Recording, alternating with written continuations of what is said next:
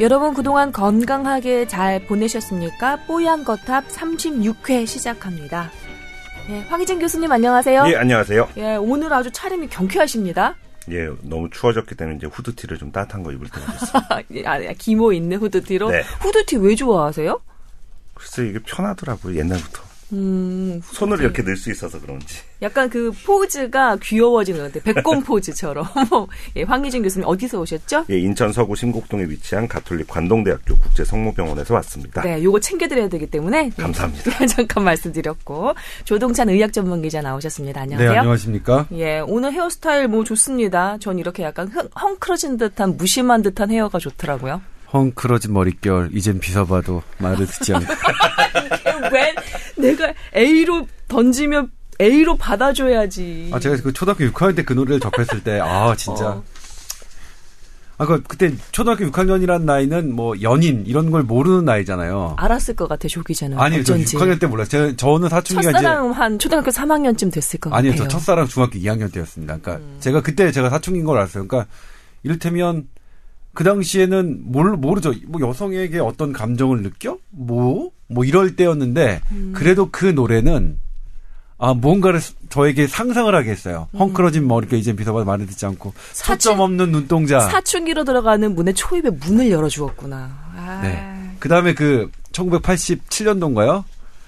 슬퍼하지 말아요. 하얀 첫눈이 온다고요. 그렇죠? 음, 이정석. 예, 대학교 금상곡이죠, 그게. 나 그런 거 모르고 싶다.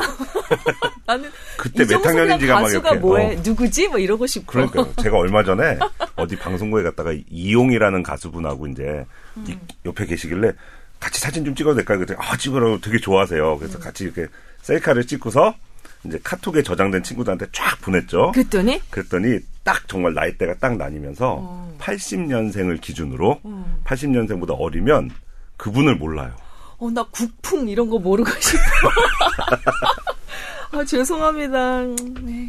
제가 그래도 좀 이렇게 커버할 수 있는 연령 게이지가 좀 넓어요. 라고 저는 믿고 살고 있거든요. 그러니까 여러분 너무 위화감 느끼지 마시고요. 그냥 저는 단지 오늘 조동찬 의학 전문 기자의 머리 스타일이 약간 내추럴해서 이렇게 그렇죠. 무심한 듯해서 예쁘다는 얘기를 하고 싶었을 뿐인데 냉큼 저렇게 받을 줄은 몰랐어요. 자, 그리고 황희준 교수님 첫사랑 몇 살?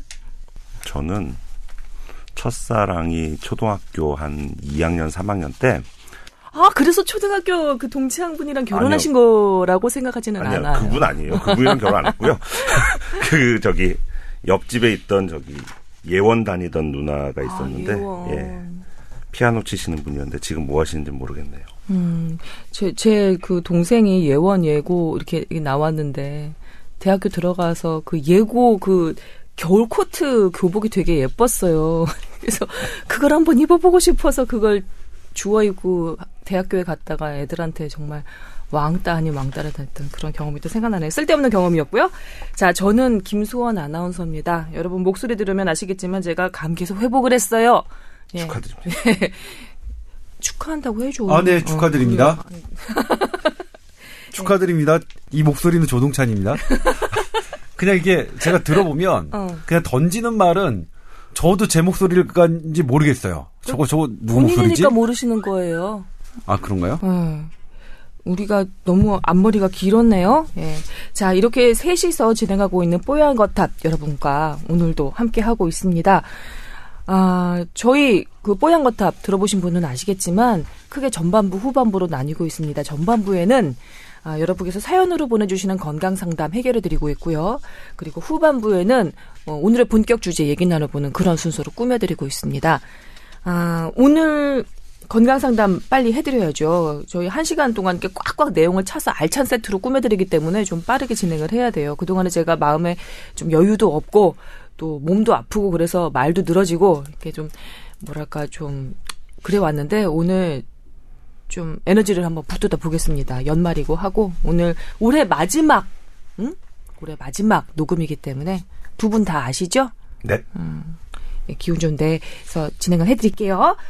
자, 이분은 백모라는 분이시고요. 음, 사연 주신 분인데, 아, 처음에는 이동형 작가가 나온다는 머니볼 들으려고 골룸 듣기 시작했다가, 요즘에는 뽀얀 거탑 올라오는 수요일이 제일 기다려지네요. 아싸! 아싸!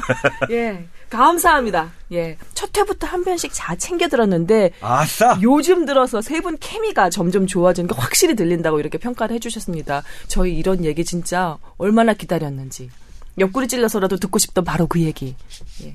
저희 관심 종자들 아니고요. 여러분의 사랑 먹고 자라는 뽀얀 거탑입니다. 자, 오늘 제가 이렇게 글을 쓰는 건 군대에서 생긴 몹쓸 증상 때문인데 에, 교육대에서 샤워를 할 때 갑자기 팔과 허벅지 부위가 목이 물린 것처럼 솟아오르더니 전체적으로 붓고 빨갛게 되면서 엄청 가렵더라. 한 30분쯤 지나니까 증세가 사라지더라. 근데 그 이후로 찬물, 찬바람 같은 찬 것에 닿으면 그런 증상이 생기더라. 이거 도대체 뭔가? 어떻게 하면 없앨 수 있을까? 궁금하다며 사연 주셨습니다. 백모님입니다. 이게 이제 두드러기 일종인데 두드러기 일종인데 이제 할- 알러지 반응인 건가요? 예 그런 거죠. 그 한랭랭성 또는 뭐 콜린성 뭐 이렇게 얘기하는 건데 네. 추위 또는 뜨거운 거에 노출됐을 때 피부에서 이상한 반응이 나오는 거죠. 저기 백모모님 너무 걱정하지 않으셔도 될 것 같은 게 저도 있어요. 예, 예. 많이들 있으실 많이들 거고 있더라고요. 이분 사연에도 나오지만 병원에 갔을 때 항히스타민제 처방해 주셨던 것 같은데 그거로는 증세 완화 정도이고 없어지지 않는다. 그게 맞고요. 음. 없앨 수 있는 방법은 아직까지는 명확하게 밝혀진 게 없고요. 그게 이 알, 알러지 반응이라는 게 꼭 그렇더라고요. 그러니까요. 그게 해결이 잘 안 돼. 나쁘게 얘기하면 미친 면역인 거고요. 음, 그러니까 면역은 과해도 문제고 약해도 문제인데 맞아요. 그거 이거는 또 엄청나게 무슨 저기 루푸스라든지 이런 자가 면역 질환처럼 대단한 게 강한 것도 아니고 음, 그렇다고 에이즈처럼 그렇게 떨어져 있는 것도 아니고 음, 적절할 때 그 일을 해줘야 되는 면역이 괜히 쓸데없을 때 반응을 하는 게 이런 문제인데 음. 결국은 제일 최고의 치료법은 회피요법이라고 되어 있고 근데 어떻게 찬물. 찬 공기 안 쐬기 환경을 어렵잖아요. 바꾸라는 얘기밖에 못 해주고 음. 그래서 이제 그 기타 방법으로 이제 스트레스를 줄이고 네. 그다음에 이제 인트, 인스턴트 식품을 좀 줄이고 이렇게 해서 개선을 했, 했다는 분들이 있는 건 사실인데 음. 그렇게 한 모든 사람들이 재미를 본 건 아니기 때문에. 시도해 볼 수 있는 방법이면 틀림없으나 음, 그러니까 그런 거 할 필요 없습니다 이렇게 얘기하는 건 절대 아니고요. 네. 해 보는 거가 도움이 될 수는 있겠지만 그거 하면 무조건 좋아집니다라고 얘기하기에는 조금 그쪽에 이제 그 어떤 효과랄까 파워랄까 이런 게 좀 약한 것도 사실이다까지 음. 말씀드립니다. 하도 성가시셨는지 성가셨는지 최근에 뭔가 획기적으로 나온 치료 방법 같은 거 없나요? 라고도 물어오셨어요. 열심히들 찾고 있는데 아직은 없는 걸로 알고 있습니다. 알겠습니다. 백모모님 예, 일단 사연이었습니다. 증세를 봐서는 그러니까 찬물에만 찬바람에만 그렇다면 이게 레이노 증후군이 있던 있는 분들이 이런 몸에 이런 게 있거든요. 그러니까 레이노 증후군 보면 찬물에 담그면 손이 아주 빨갛게 음. 되는 분이 있거든요. 혈관이 과도하게 수축하는 건데 아까 말씀 그 황교수님께서 말씀하셨지만 역시 마- 비슷해요. 그것도 두드러기인지 뭔지 잘 몰라요. 그것도 음. 그러니까 자가 면역 질환인지 뭔지 그 원인을 몰라서 마땅한 치료법이 없- 없는 건데 그 다행스러운 건 계속 말씀하셨지만 뭐 이게 심각해지지는 않는다. 심각해지지는 않는다인데 네. 다만 이런 이런 형태의 그러니까 레이노 증후군이든 아니면 어떤 알러지 같은 같은 경우에 초기 그러니까 어떤 어 뭐냐면 루푸스 방금 황, 황 교수님께서 말씀하셨지만 루푸스나 어떤 그 자가 면역성 질환의 초기 질환으로 나타날 수도 있거든요. 그냥 그걸로만 끝나는 경우가 대부분이긴 하지만 대부분이지만 그래서 만약 그런 게 된다면 한 번쯤 검사 받아보시는 건 나쁘지 않다. 그러니까 이를테면 제가 다니는 그러니까 한양대 병원에서는 저희 그 그쪽은 이제 류마티스 내과가 저희 그 병원에서는 되게 조금 많이 그 활성화가 돼 있었는데 알아준다. 예, 예, 뭐 예. 알아준다고 얘기하기는 좀 네. 그렇고요. 그래서 학생들의 이런 증상이 있거나 그러면 교수님들이 다 검사를 해줬어요. 아. 특히 여학생일 경우에 어? 여학생 여성의 비율이 좀 높거든요. 이런 자가 아, 면역성? 질환은 다행히 이분은 그래서, 군대 다녀오셨으니까 음, 남성이시겠죠. 남성이시겠죠.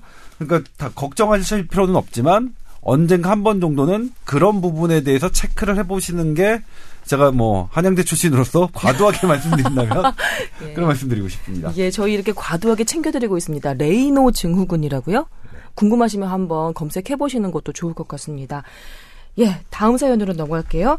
저희 테레사 리 아, 라고 저희 애청자신데요. 또 이렇게 연말이라고 알은 채 사연 보내주셨습니다.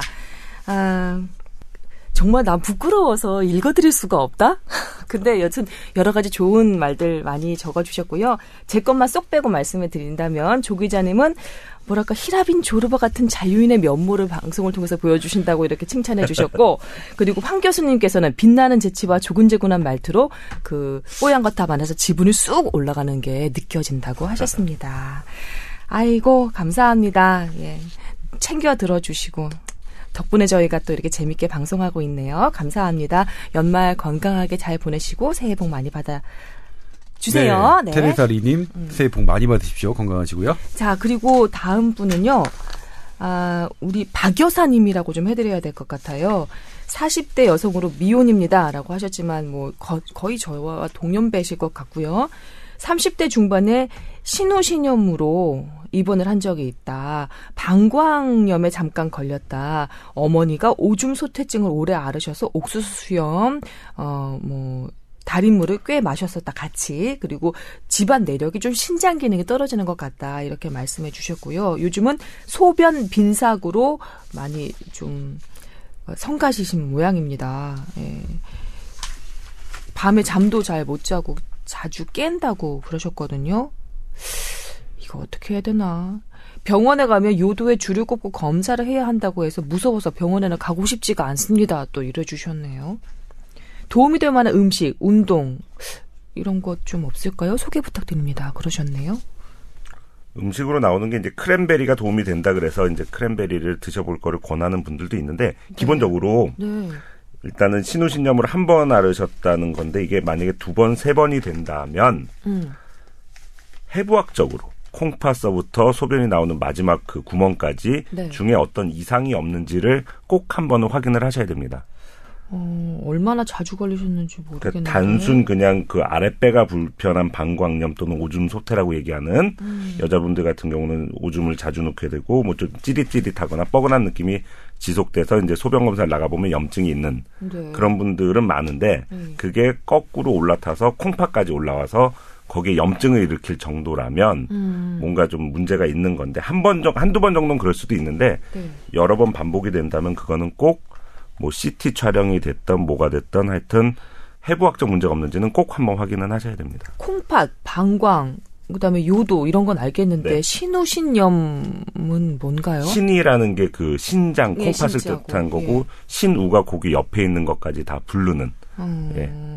그러면 이분은 신장염에 걸렸었다 이렇게. 그렇죠, 아, 예. 네, 그러시구나. 근데 기능이 떨어진다는 표현은 조금 올바른 표현은 아니고요. 아 그래요? 예. 네. 기능은 이제 노폐물을 얼마나 잘 걸러내서 우리 음. 몸에 남아있지 않게 하느냐의 문제이기 때문에 기능은 또 별개의 문제네요. 별개의 문제고 이거는 아, 네. 어떤 모양의 문제죠. 모양과 기능은 별개인데 음. 이분은 모양의 문제 내지는 그게 잘 걸릴 수밖에 없는 여러 환경들이 있는데 음. 첫 번째로 잠을 안 재우면 누구나 걸릴 수 있습니다.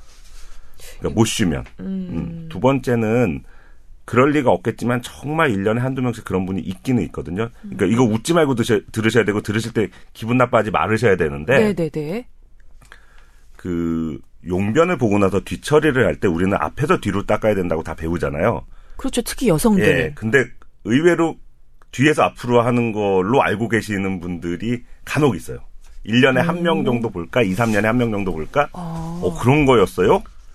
라는 얘기 하시는 분들이 있어서 그렇게 하면 아무래도 감염이 그러니까 되기가 좀 항문에 쉽거든요. 있는 여러 가지 더러운 세균들이 그 그렇죠. 앞으로 갈수 예, 있기 앞으로 때문에. 갈수 있기 때문에 그런 문제가 있다는 거고 음. 그다음에 비대 사용에 대해서 뭐 비대 업체에서는 싫어하실 수도 있지만 하여튼 그런 분들은 조금 조심하시는 것이 비대에서 나오는 물조차도 감염이 되어 있을 수 있기 때문에 세균이 전체적으로 하면서 앞으로 밀어주기 때문에 아, 앞에서? 뒤로 보내주면 좋을 텐데 그게 아마 만드시는 분들이 좀 어려우실 거예요. 교수님 질문.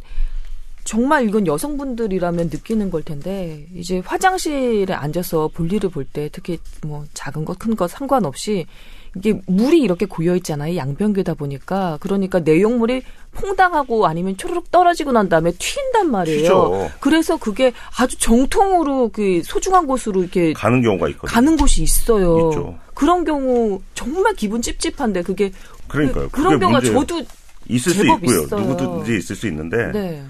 그래서 그 잘 닦아주라는 얘기하고 잘 말리라는 얘기들 하는 거죠. 그래서 오히려 옛날 화장실이 더 나을 수도 있다는 얘기들 하는 거죠. 아, 그 튀어오르지 않으니까. 예, 그리고 또 하나 얘기 드릴 게 이제 거의 서양식 화장실이 이제 거의 다 퍼졌으니까 네. 물을 내릴 때는 꼭 뚜껑을 덮고 내리시라는 거. 그게 그렇게 많이 튄다면서요, 눈에 안 보이게. 안 보이는 정도 아니라 해보면은 뭐 엄청나게 나오죠. 예. 그러니까 그참 어려운 문제입니다. 그 편리함과 겉 눈으로 보이는 위생과 실제 위생과의 차이 음. 그런 것들이 문제가 좀 있죠. 근데 크랜베리 얘기는 저도 많이 예, 들었어요. 크랜베리는 이미 예. 증명이 되었고요. 그래서 예. 크랜베리를 장복을 할 경우에 결국은 사실은 물을 안 먹는 습관도 안 좋은 것 중에 하나고 음. 많이 씻어내주면 결국은 고인균이 문제가 되는 거기 때문에 어떻게든 나가거든요. 그럼 이분은 너무 일상생활이 힘들어지시는 거예요. 왜냐하면 가뜩이나 소변을 자주 보시는 분이거든요. 그렇기 때문에 더 먹어야 된다고 돼 있어요. 아 진짜. 예, 예. 그러니까 이분 같은 경우에는 야, 그렇구나. 어 제가 보기에는 상당히 심각한 상태예요. 이 상태가 소변 때문에 잠까지 깰 정도면 음. 이거는 우리가 이제 뭐 남성 같은 경우에는 전립선 비대증 혹은 방광염, 음. 여성 같은 경우에는 방광염을 체크할 때 이런 그러니까 빈뇨가 있다, 소변을 자주 보러 간다, 그다음에 잠을 몇 번 깬다 하는 거는 상당한 진행한 정도를 나타내는 그 척도예요? 척도거든요. 어. 그리, 그래서, 그리고 일단 이렇게 소변 때문에 지금 온통 모든 생활이 안 되시는 거잖아요. 두려워 마시고 이거 가셔야 될 것 같아요. 그래서 방광에 어떤 이상이 있는지 내시경으로 들여다보는 검사를 하자고 하신 것 같아요, 선생님이. 네. 그거 필요합니다. 저희 어머님도 제가 시켜드려서 하셨습니다. 이런 증세가 있으셨을 때.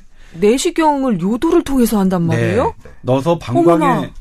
구조물을 봐야 되는데 방광에 해부학적으로 어떤 주머니 같은 것들이 있으면 그쪽에서 계속 염증이 껴요. 음. 그래서 그 다음에 그걸 어떻게 제거할 것이냐 말 것이냐 뭐 이런 논의가 있어야 되는데 일단 해부학적으로 아까 황 교수님께서 짚어주셨듯이 어떤 염증이 계속 생길 만한 해부학적인 구조가 있는지를 살펴보실 때가 충분히 지났다고 생각이 돼요. 그래서 그거 살펴보시고요.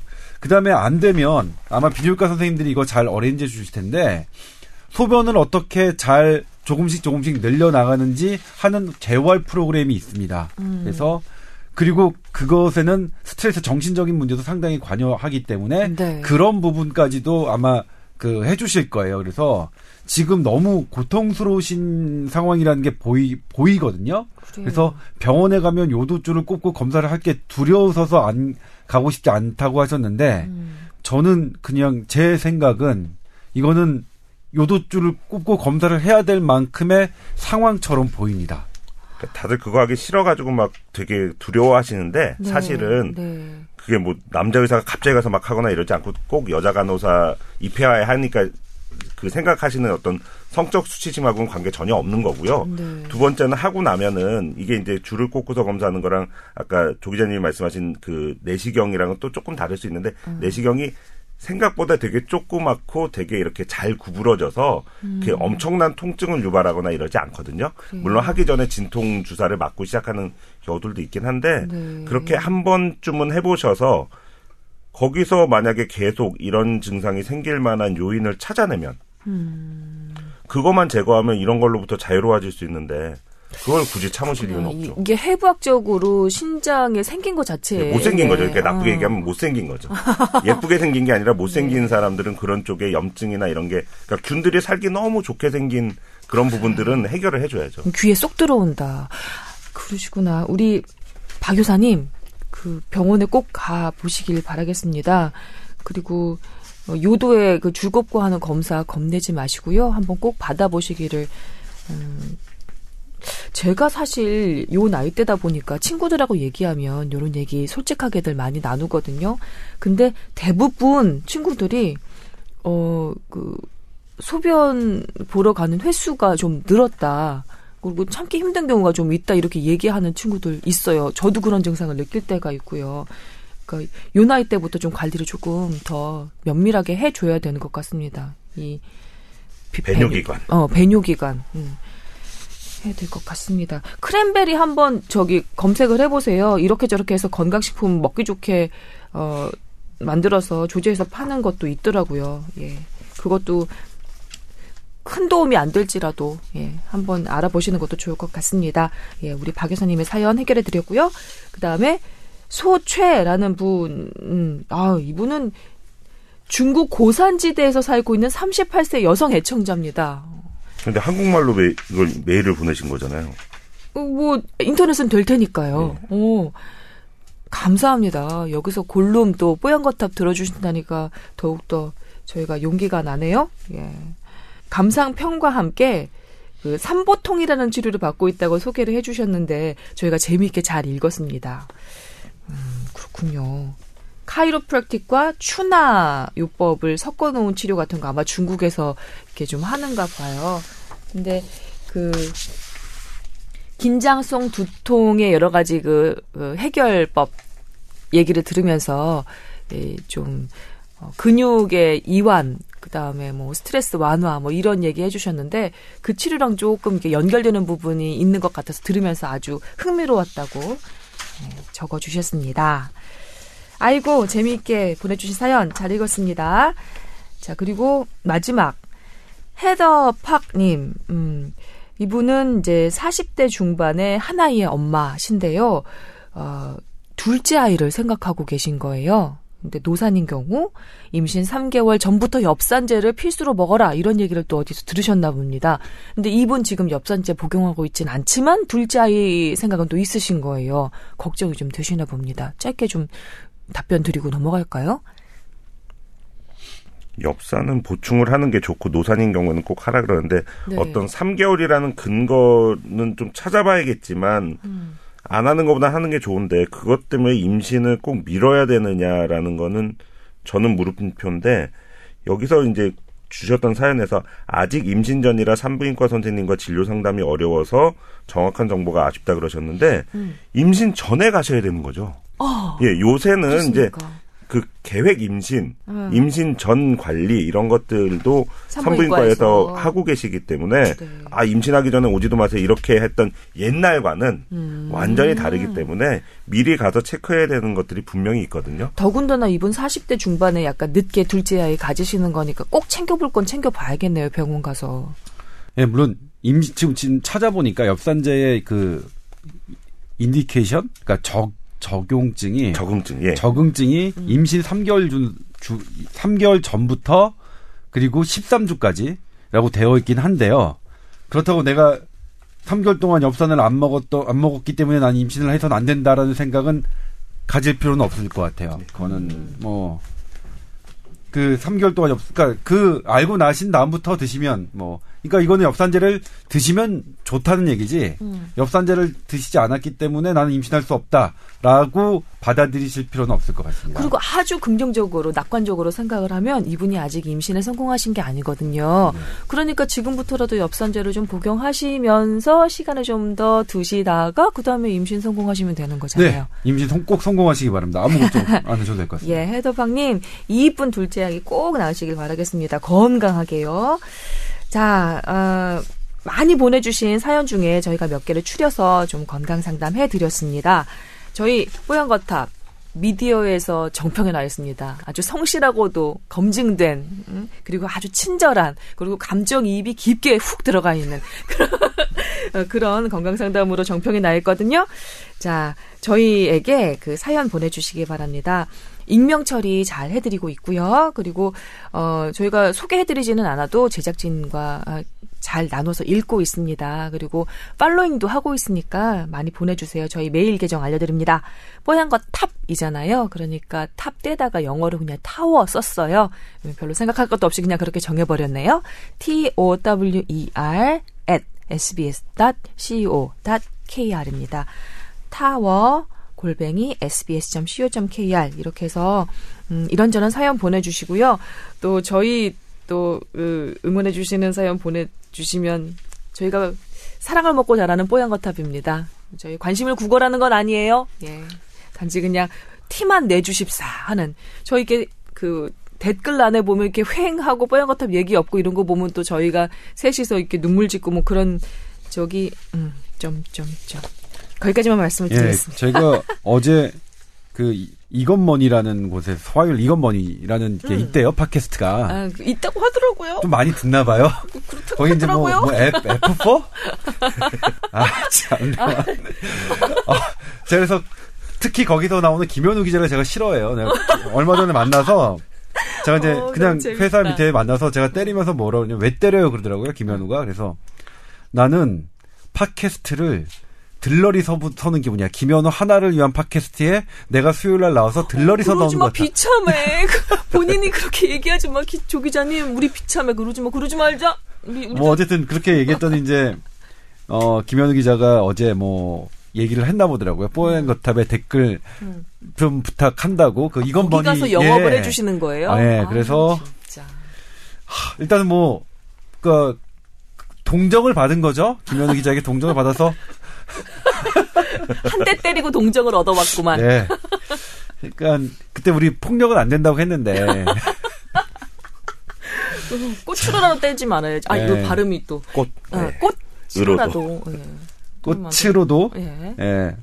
아무튼 그렇습니다. 음. 뭐 예. 아무튼 뭐 근데 그 제가 이제 한 거의 1년까지는 아니고 이제 연말 다가오고 올해 뽀얀 거탑 진행하다 보니까 어 이 두 분이랑 만나는 시간이 참 기다려지더라고요. 이게 진솔하게 사는 얘기를 하는 느낌이랄까? 그리고 사는 얘기를 같이 걱정해주는 느낌이랄까? 이런 게 있고, 그리고 또 교수님하고 조 기자가 캐릭터가 참 상반되잖아요. 아, 두 분이선. 참 친해지셨나요? 아니, 뭐 그냥 뭐, 인사 예. 잘하는. 전 잘생긴 캐릭터고 나 못 살겠다, 진짜. 어, 황 교수님은 이제 귀여운 캐릭터시고 예, 저는 그 뭐랄까 사랑스러운 캐릭터를 담당하고 있습니다. 뽀얀 거탑의 사랑스러움을 담당하고 있는 김소원 아나운서입니다. 때리지 마세요. 예, 이렇게 하고 저희 후반부로 넘어가겠습니다.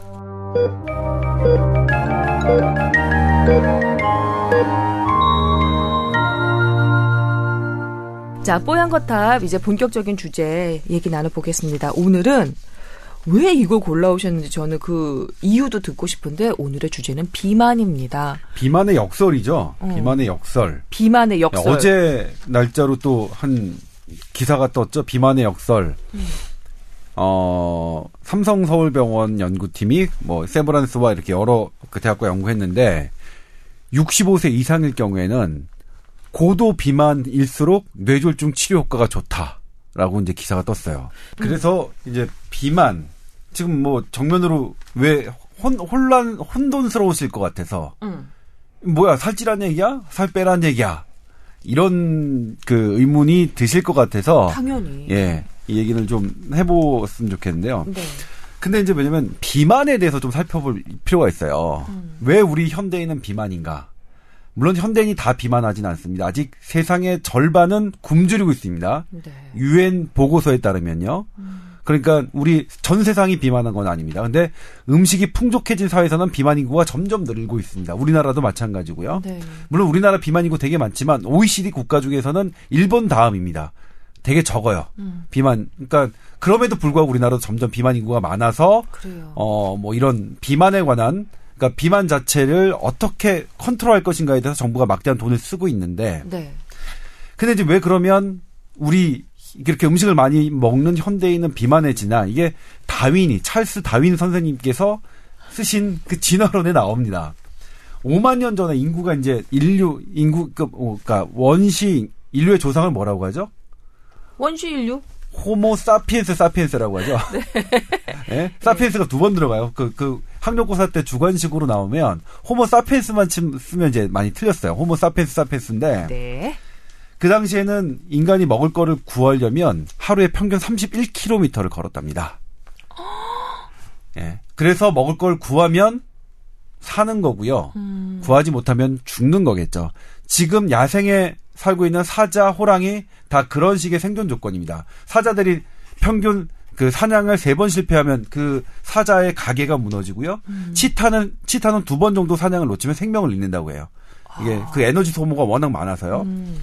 근데 인간도 그런데 근데 먹을 거를 구했단 말입니다. 먹을 걸 구하면 이걸 어떻게 해야 되느냐? 잘 저장해야 돼요. 그렇지. 잘 저장하는 능력이 있어야만 오래 살 수 있는데 잘 저장하려면 어떻게 하냐면 단백질과 탄수화물, 포도당은 1g이 4kcal죠. 음. 그런데 지방은 9kcal. 9kcal죠. 음. 그러니까 효율적으로 저장하는 하려면 지방으로 먹은 걸- 바꿔가지고 저장을 그렇죠. 해야 되겠죠. 제가 지금 말씀드리는 건 찰스 다윈 선생님께서 하신 말씀입니다. 그래서 인류는 그렇게 살아남은 사람, 음식을 먹었을 때 잘 저장하는 사람들이 생존했기 때문에 우린 그 후손들. 그렇죠. 그 후손들이잖아요. 어.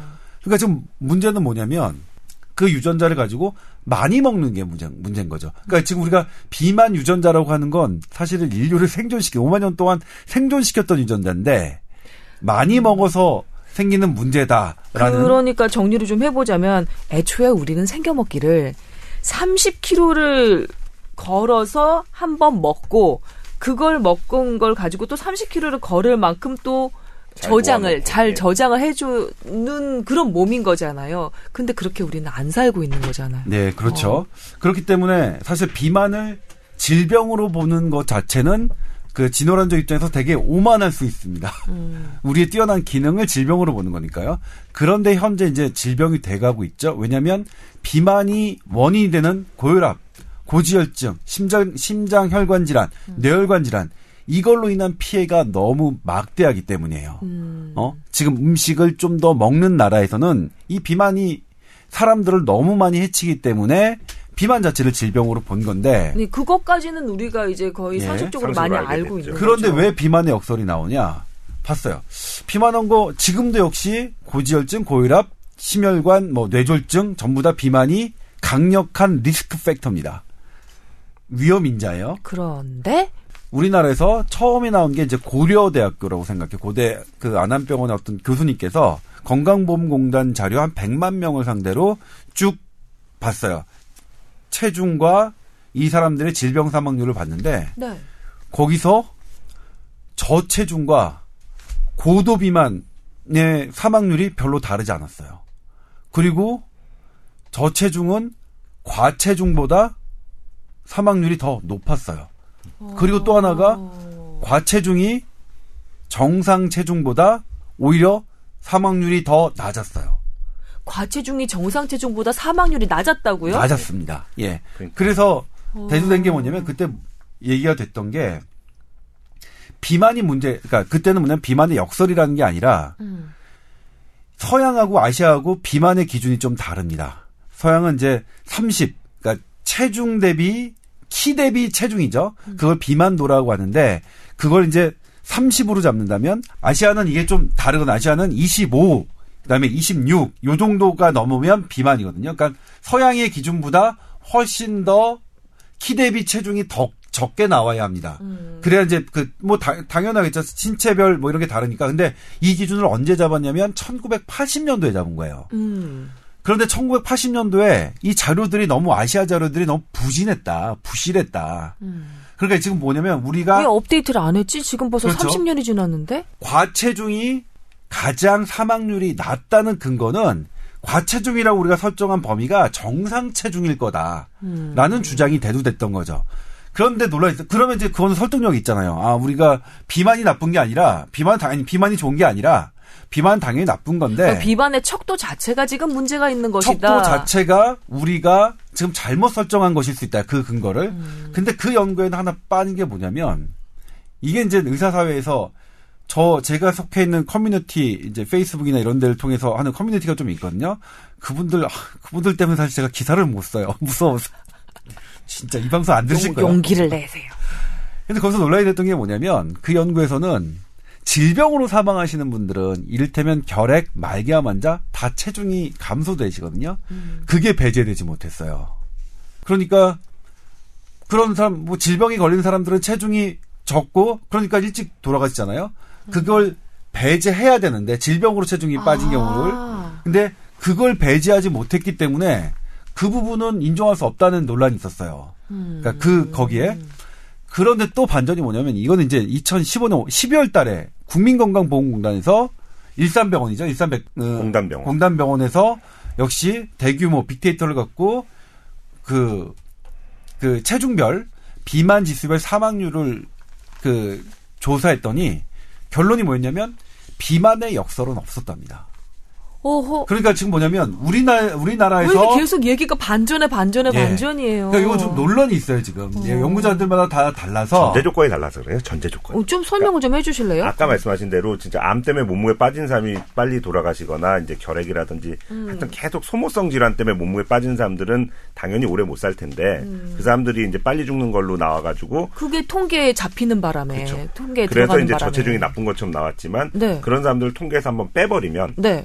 빼고 진짜 저체중 음. 다른 질환과 관계없는 저체중과 고도 비만을 하면 고도 비만이 당연히 나쁜 거고요. 음. 그게 이제 이번에 밝혀진 얘기이기 때문에 역설은 없다라는 건데 네. 문제는 이제 아까도 이제 비만 지수라는 얘기 하셨는데 옛날에 우리가 중고등학교 때 체육 시간에 시험 봤던 거는 키에서 100을 빼고 음. 남자는 0.9를 곱하고 여자는 0.8 아니 그 남자는 0.8을 곱하고 여자는 0.9를 곱해서 그게 BMI 네. 지수던가요? 아니 그거는 그냥 그것도 딴 건가? 그거 전이었고 BMI는 뭐를 하냐면 자기 몸무게 음. 예를 들어서 70kg를 자기 키를 메타로 바꿔서 170cm면 그 1.7, 1.7을 두 번 곱한 거를 분모에다 둬서 나누면 70kg인 사람인 170cm인 사람의 비만도가 한 24점 어쩌고가 나와요. 음. 그러니까 그거에 대해서 아까 말씀하신 대로 조 기자님 말씀하신 대로 이제 OECD 기준하고 네. 아시아 태평양 기준이 조금 달랐던 거예요.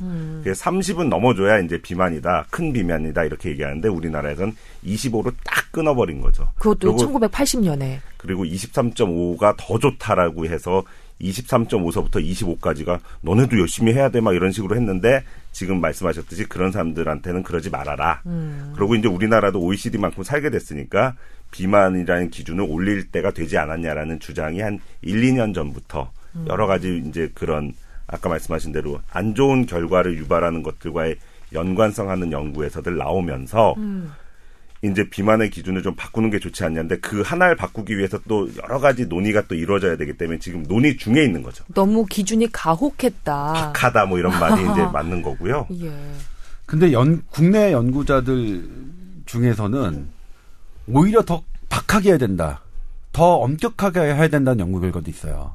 지금보다 아, 더. 이건 또 웬 반전이에요? 그러니까 이를테면 특정 질병, 고지혈증이나 대사증후군만을 놓고 보면 네. 훨씬 더 마른 체중에서 대사증후군 비율이 더 떨어지거든요. 음. 그러니까 그걸 더 엄격해야 된다는 것도 이- 있어서 지금 사실 이 부분은 그러니까 체중과 이 문제에 관해서는 그러니까 조금 아, 더 이렇게 지금 반전에 반전을 거듭하는 이유가 진짜 중요한 다른 요인이 따로 있는 듯한 느낌이 들어요. 건강에 그것도 또 요새 아니라. 연구를 하고들 있는 건데 제가 했던 연구 중에 조금 재밌었던 게 건강 검진 해 보시면 음. 지방간이 있는 사람들이 꽤 있거든요. 근데 지방간이 있으면 술 드세요 물어보시고 술 안 먹는데요 그러면 뚱뚱하니까 살 빼세요 얘기하고서 끝이거든요 대부분. 그러게, 그러게 다들. 또전 술도 안 마시고 뚱뚱하지도 않은데요 이런 사람들이 있어요. 네네. 그런 사람들과 어? 뚱뚱은 한데 이제 뚱뚱하다는 말이 좀 비하적일 수 있으니까 약 비만하신 분이 네. 지방간이 또 없는 분들이 있어요. 그래요, 네, 맞아요. 그런 분들이 있어요. 그럼 그런 사람들이 걱정하는 거는 결국은 시간을 가지고 오랫동안 봐서 이 사람들이 과연 심장마비하고 뇌졸중으로 이제 입원을 하거나 이제 사망을 하느냐를 봐야 되는데 그것까지 보려면 시간이 많이 걸리고 네.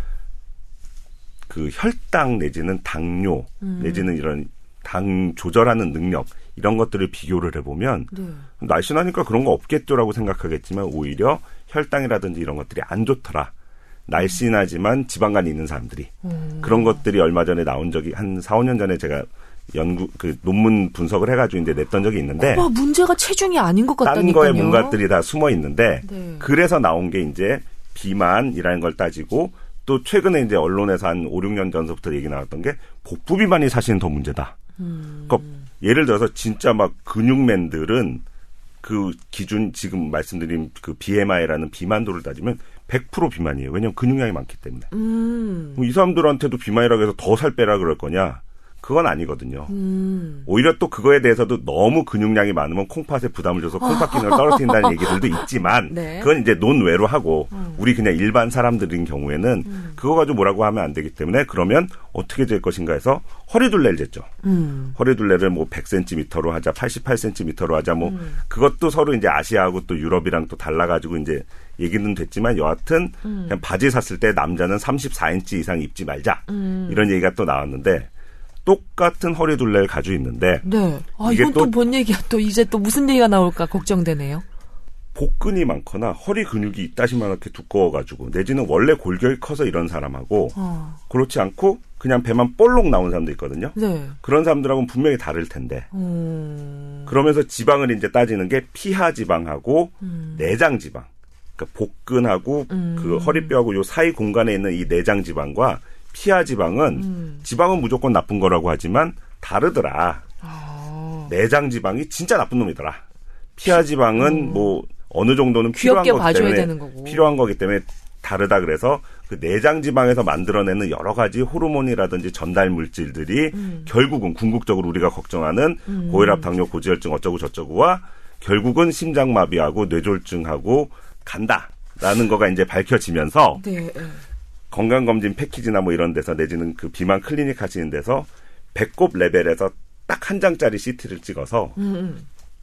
내장 지방량을 측정 그 계산하는 그런 프로그램이 있어요. 음. 그걸 딱 해서 100 제곱센티미터를 넘어가면 음. 그러니까 장도 있고 뼈도 있고 뭐 혈관도 있겠지만 지방만 색깔이 다르기 때문에 CT 찍으면 그 면적을? 계산해 주는 예, 아. 초록색으로 이렇게 색깔이 칠해지거든요. 그걸 음. 가지고 이걸 줄여야 된다라고 얘기를 하고 그게 넘는 사람과 넘지 않는 사람들은 똑같은 체중 뭐 이런 거가 되더라도 다르다 라는 것까지 얘기가 나와서 문제는 내장 지방인데 음. 내장 지방을 줄이는 방법이 그 바깥에서 아무리 뭐 지방을 녹여주는 시술이라든지 체형 관리하시는 분들이 하시는 피하 지방하고는 다른 거죠 또. 어떻게 해요, 그러면? 그거는 또 군대식으로 살라고 그러시려고. 그렇죠. 그래요? 재입대 밖에는 답이 없다는 게 아직까지는 아. 문제인 거죠. 그러니까 지금 제가 일반인의 그 상식으로 두 분의 말씀을 종합을 해보면 이게 제대로 정리를 한 건지 한번 봐주세요. 체중의 문제가 아니었다. 어, 기대 여. 그거는 아, 그러니까, 그러니까 제가 제가 제가 아니, 저기 그렇게- 체, 체중이 아직까지는 체중이에요. 그러니까 뭐냐면 다른 지표 없습니다. 그러니까 지금 말씀드리자면 음. 아니 체중에 한번 대해서도 드러나 봐줘. 예. 드러나 봐줘. 진 진짜 문제는 체중이 아니라 사실은 근육이나 복부 내장 지방일 가능성이 더 높다.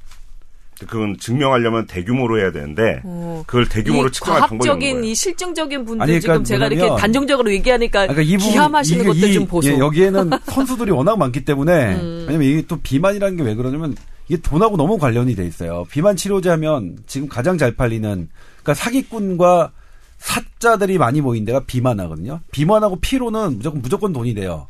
그러니까 제일 많이 들어오는 거 제가 의학 전문 기자하면서 제일 많이 들어오는 업체가 비만 업체하고 피로 업체입니다. 그래서 제가 그걸 많이 하는 거예요. 그래서 이 부분은 내가 제가 제보 들어오는 거요? 제보 들어오는 거? 아, 제보든 뭐든가요. 모든 저기가. 홍보? 그러니까 저한테 홍보든 제보든 다 들어오는 게. 그래서 문제, 제가 말씀드린 게 지금 이거 명확하게 하고 싶은 게 음. 사자들 많이 껴 있어요. 그러니까 어떤 날 지표다. 이게 더 지- 비만의 이거 지표다. 이, 이걸로 낮출 수 있다 하는 사자들이 워낙 많기 때문에 제가 드리고 싶은 말씀 여러 가지가 있긴 하지만 안 드리고 그냥 나와 있는 대로 하는 이유가 이제 이겁니다. 이거는 워낙, 워낙 자파리들이 워낙 많아가지고요. 예? 비만과 피로는. 많아요. 예, 많긴 많아요. 그래서 일단 뭐 그런 부분이 있죠. 그러니까 그 여러 가지 있어 요 지금 뭐 체중 그렇고 어떻게 이거 이거 말고 다른 새로운 비만 지수를 만들려고 하냐. 그러니까 내장 비만도 그냥 한 후보 후보고.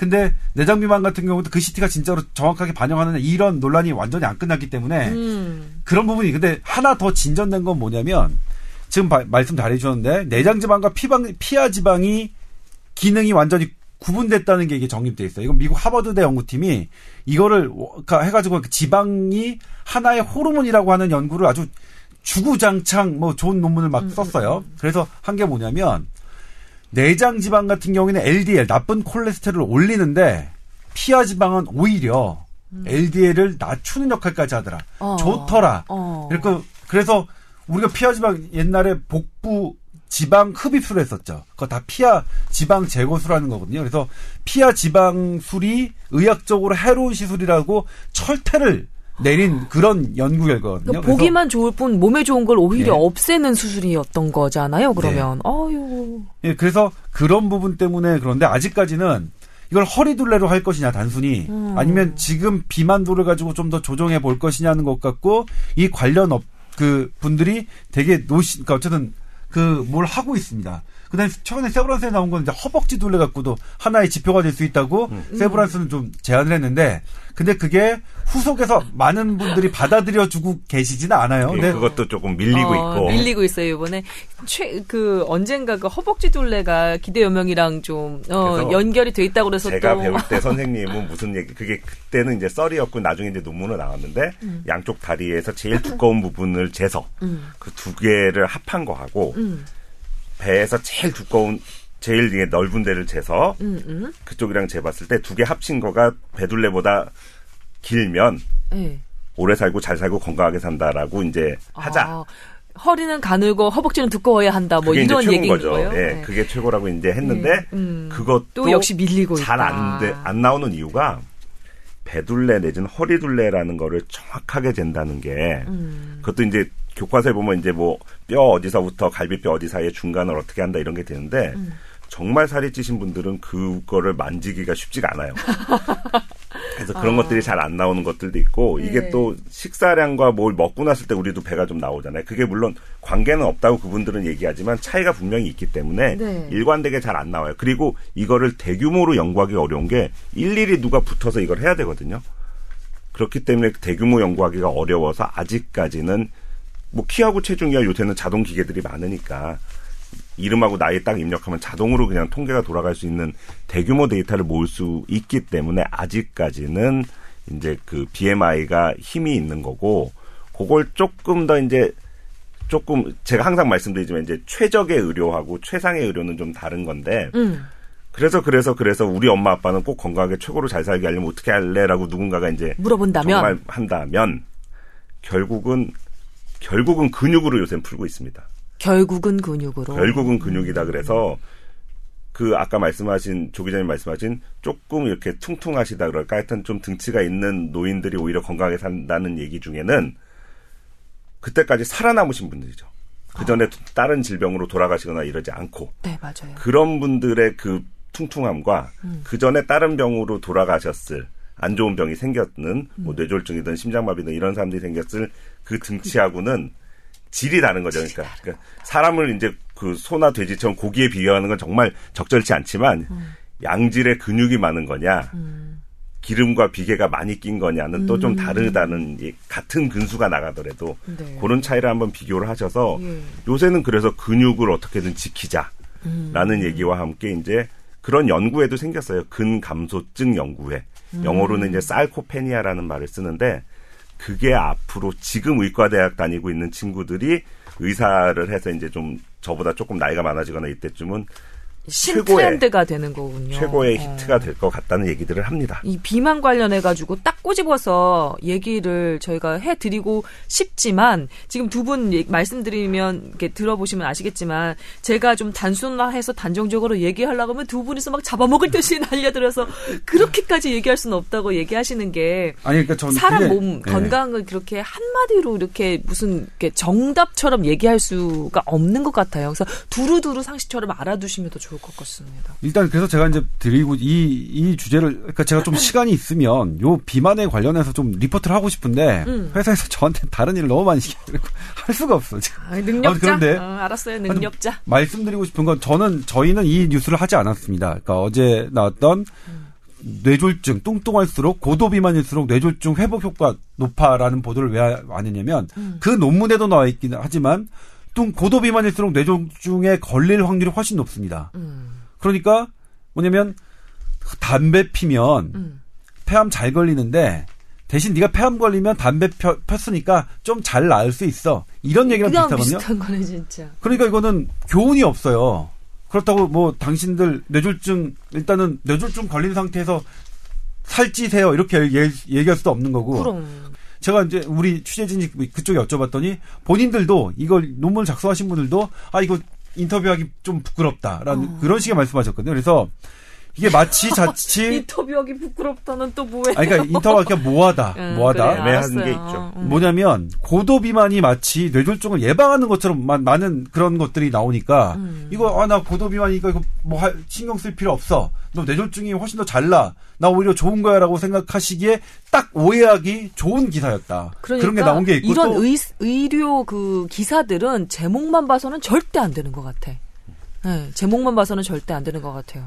그래서 지금까지 비만의 역설이라고 나오는 부분, 왜, 그러니까 역설이라고 나올 만한 그런 팩트들이 있었죠. 그러니까 음. 과체중이 더 오래 살고 하는 부분들이 있었는데, 아직까지 세계보건기구가 비만을 병이라고 하는 걸 되엎을 만한 연구 결과가 나오지 않았다. 그러니까 음. 비만의 진짜 역설이다라고 하는 건 나오지 않았다. 그러니까 여러분 여기 여기 포인트 있습니다. 이거 잘 들어주시는 거죠. 체중을 관리하는 건 나의 건강, 내 노년의 삶에 되게 중요하다. 음. 그다음에 그 비만은 뭐 치매와도 뇌세포를 퇴화시키는 것과도 아주 밀접 밀접한 관계가 있습니다. 음. 뭐 각종 암의 위험 유- 그 위험도를 높이는 건 뭐 너무나 잘 알려져 있고요. 음. 근데 이제 이 또 뇌졸 어제 같은 경우에 이제 뇌졸중을 예방한다 하는 부분 때문에 이제 마치 그러니까 그래요 막 하루 저희 그 계신 분들 중에 뭐 그런 걸 보면 야 봐라 난 뇌졸중은 안 걸려 이렇게 생각하시는 분들 그래서 아니 그러지 좀 말아줬으면 좋겠어, 진짜. 그죠? 예. 야 단순하다 이렇게 그냥 완전 단순화가 있을 수가 있나? 단, 그, 이런 논란이 조금 있는 건 있고, 논란이 있을 만한 하긴 하지만, 음. 그럼에도 불구하고 고도 비만은 우리가 치료해야 될 것이다. 그래요. 그걸 어느 정도까지 치료하느냐의 기준을 갖고 우리가, 음. 어? 지금 논란이, 학- 학자들이 논란을 벌이는 거지, 음. 고도 비만 자체가 좋다, 역설이다, 라고 논란은, 그런 논란은 없었다는 것, 말씀드리고 싶어서 요, 요 주제를 꼭 정의한 겁니다. 아 오, 오늘 되게 보람을 예. 느껴요. 왜냐하면 그냥 너무 단순화한 의료기사의 폐해를 우리가 좀 정정한 것 같은 그렇죠. 그런 느낌이 들어서 아주 좀 흐뭇하고요.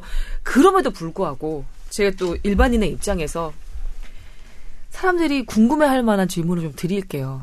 야, 알겠다 이거예요. 비만, 어, 어, 여전히 주의해야 할 것이라는 건 알겠다 이거예요. 그러면 요즘에 비만 치료가 시장이 되게 크잖아요. 어, 어, 그래서 홈쇼핑에서도 무슨 칼로리 컷부터 시작해서 어. 무슨 슬림 다이어트부터 시작해서 엄청나게 많이 팔아요. 마치 약처럼.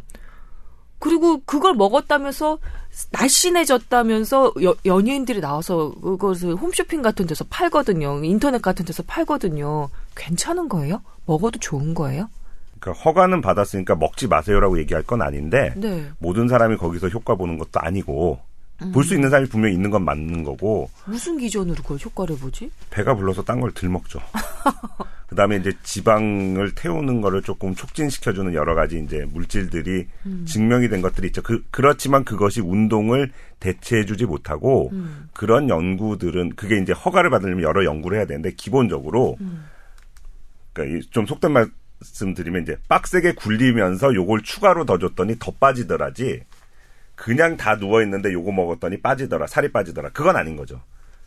그건 아니기 때문에 그건 이제 착각하시면 안 되는 거고 비만에 대해서 많이들 이제 저도 이제 조금 살이 있는 편이라서 음, 약간 예. 좀 배꼽 예, 곰돌이 스타일이라서 스타일이세요. 이제 엊그저께 이제 저희 사촌 형이 미국 이제 우리 김소은 아나운서님하고 이제 동창이시라는 우리 사촌 형이 이제 음. 오랜만에 귀국을 하셔서 외갓집 식구들이 다 모였더니 이모들이 다 모여서 희진아 너 TV에서 봤더니 야 예전에 희진이는 없어지고 왜 이렇게 살이 쪄서 나왔니 너 좀만 빠지면 TV에서 많이 불러줄 텐데 막 이런 얘기를 하시면서 아, 귀여움 그런 때 매력이 있는데 왜? 또? 그 물론 이제 분장도 예쁘게 해주시니까 턱선도 살고 뭐 이러거든요. shade를 많이 주시면 하여튼 그건 중요한 게 아닌데 음.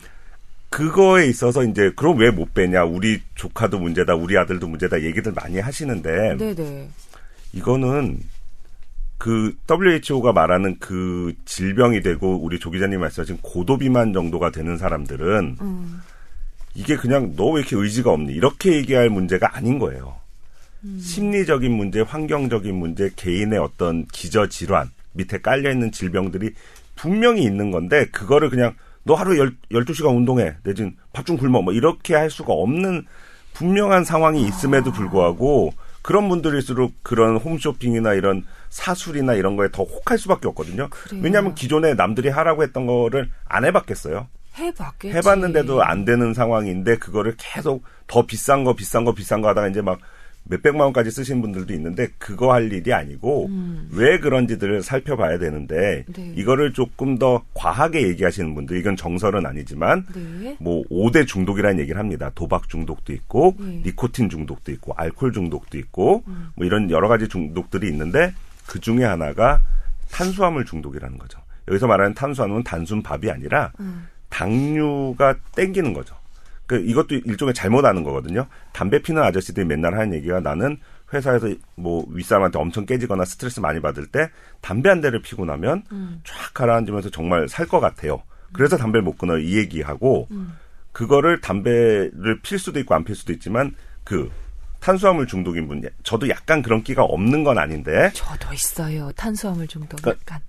그 이 진짜 속된 말이지만 느낌을 주기 위해서 말씀드리면 이빠이 스트레스가 왔을 때 음.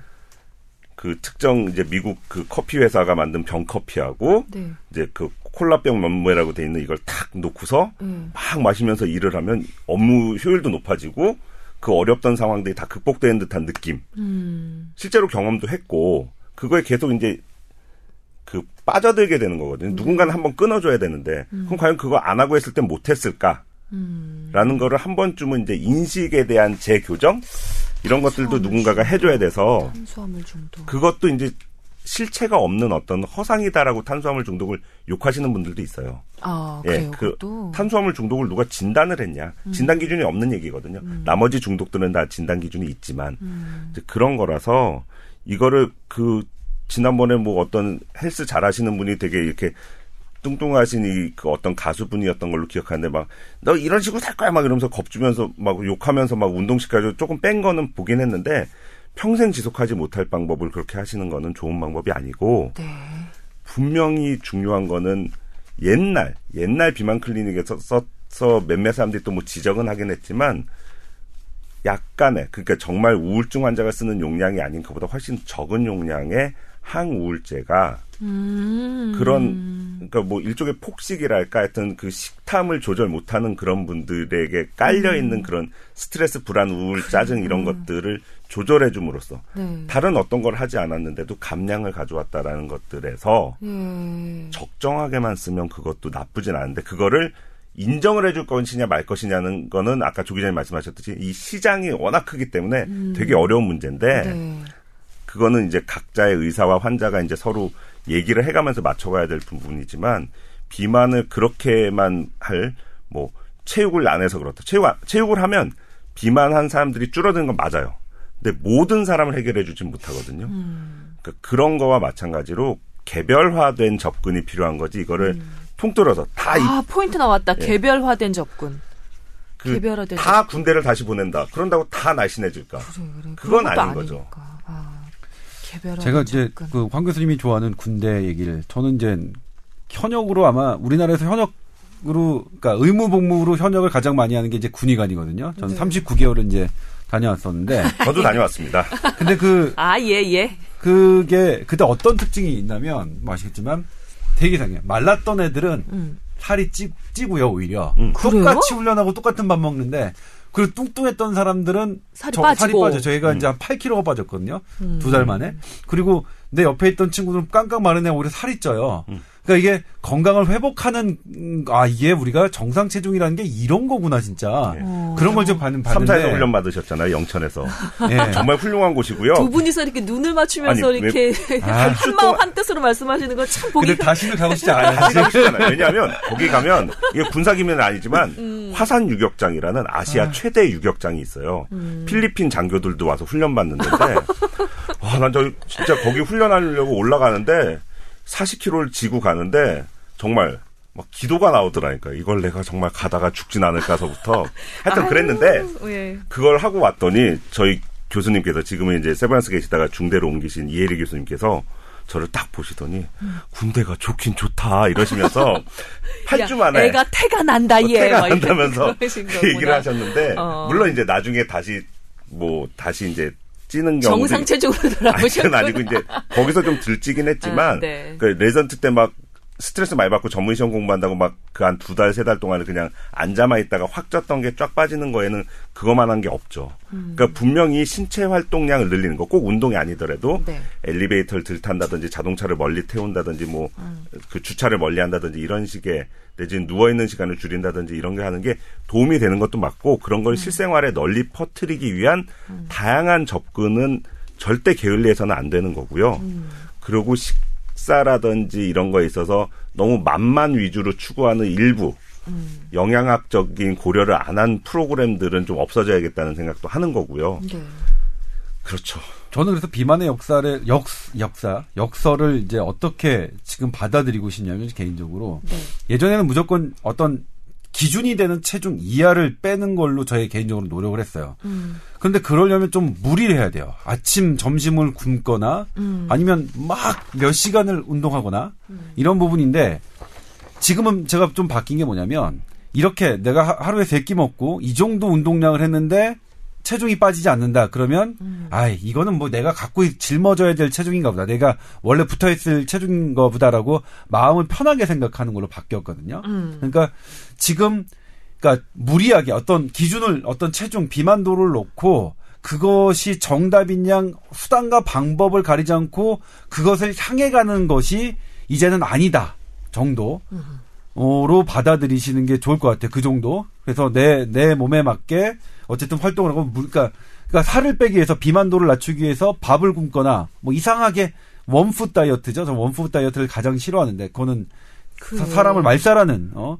그 아주 누가 얘기했는지 모르지만 어떻게 한 가지 음식만 먹고 사람이 되- 제대로 되겠습니까? 그러니까. 그다음에 전 탄수화물 말씀 탄수화물 중독도 문제지만 탄수화물 빼는 거 탄수화물 아예 먹지 말라도 저는 황제 다이어트 이런 음, 거. 그것도 아니에요. 왜냐면 뇌가 이용할 수 있는 에너지원은 탄수화물밖에 없습니다. 우리 brain은 그렇게 뭐 단백질, 지방 이용하지 할 수가 없어요. 그래서 그거 빼는 것도 문제거든요. 그래서 어쨌든 우리가 정상으로 되돌아가는 이런 과정으로 생각해 주셨으면 좋겠지만 그래도 고도 비만은 우리가 교정해야 된다라는 걸로 그 말씀을 드리고 싶습니다. 이렇게 마무리하겠습니다. 좋았다 오늘. 예. 자화자찬. 자화자찬. 오늘 좋았다. 오늘 오늘 내용 좋았던 것 같아요. 저 그냥 나름대로 이렇게 정리하겠습니다. 음, 스트레스 관리 중요하다. 그다음에 좋은 식습관 중요하다. 적당한 운동 필요하다. 그렇지만 무엇보다 개별화된 접근 음, 필요하다라는 거 이게 제가 이제 오늘 제 스스로 그냥 정리를 한 거예요. 자, 뽀얀거탑 여러분 어떻게 들으셨는지 모르겠습니다. 우리 다음 주에도 어, 다음 주는 새해야. 여러분 happy new year. 예. 새해에도 건강한 모습으로 다시 뵙기를 바라면서 두 분의 마지막으로 짧게 새해 인사 듣고 새해 복 많이 받으세요. 새해 복 많이 받으십시오. 네, 여러분 새해 복 많이 받으세요. 다음 주에 뵙겠습니다. 고맙습니다.